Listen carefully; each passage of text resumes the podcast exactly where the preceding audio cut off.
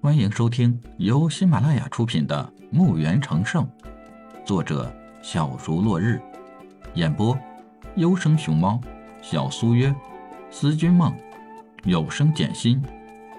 欢迎订阅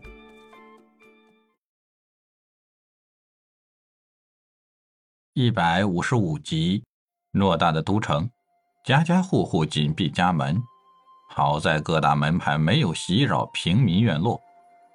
李海把解救出的精灵、矮人、半兽人们直接收入到生之地，利亚、德鲁他们也回到生之地去照顾被解救出来的族人。李海这才带着人类士兵去向王宫。这时的王宫早已变得乱哄哄的。等李海进入王宫内时，这里值钱的宝物。金钱已被各大门派搜刮一空，几位掌门都乐坏了。这次王宫之行可谓是大丰收，无数的天才宝物，数不清的玉石，海量的金币。五大门派不担心这些宝物不够分，而是担心该怎么往回拉。李海这时也来到了这几个掌门身边，抱抱拳，找了个位置坐下来。神武门的掌门小声的和其他掌门商议后，宇文城主真乃真人不露相啊！这次能如此容易的拿下这京都，多亏了宇文城主。这次的收获可谓巨大，等稍后查点清楚数目，我等会与宇文城主平等分配。李海依然平淡的听着，多谢前辈厚爱，这次的收获晚辈就不要了，晚辈只有一个要求。宇文城主，请说。在皇宫内找到的各族奴隶，给晚辈就行了。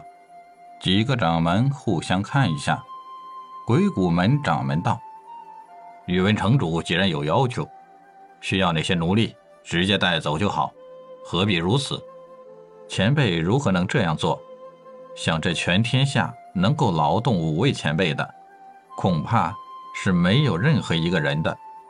几位前辈能来。”也就给了晚辈很大的面子，所以这次所得的一切宝物，晚辈一样也不要。只是在下的人都是其他种族的人，所以不得已才厚颜相求。几个掌门见李海心意已决，乐得也不再勉强了。这些奴隶对他们也没什么用处，刚好李海有这样的要求，正好用来送人情。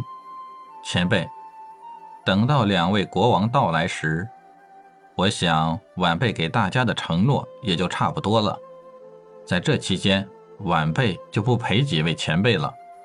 几个掌门一听李海要去给他们炼制那些车辆、铠甲和武器，几个掌门立刻站起相送。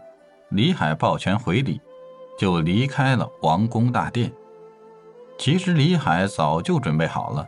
只是李海不想和这些人待在一起，李海直接回到了生之地，去看那些被解救出的奴隶，留下老大和两万多士兵，准备接收王宫的那些奴隶，又分出几千人在京都城内大量购买各族奴隶。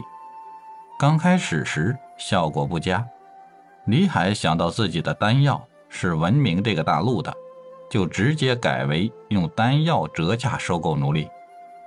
几位掌门怕两位国王来晚了，就派人向全天下宣布新罗国国王已被斩杀。消息一出，新罗国衰败的更加快了，各个守关的官员纷纷撤离。这样一来，两位国王的军队加速向着京都开拔。得知李海需要各族奴隶，于是派军队大面积的开始搜找各族的奴隶。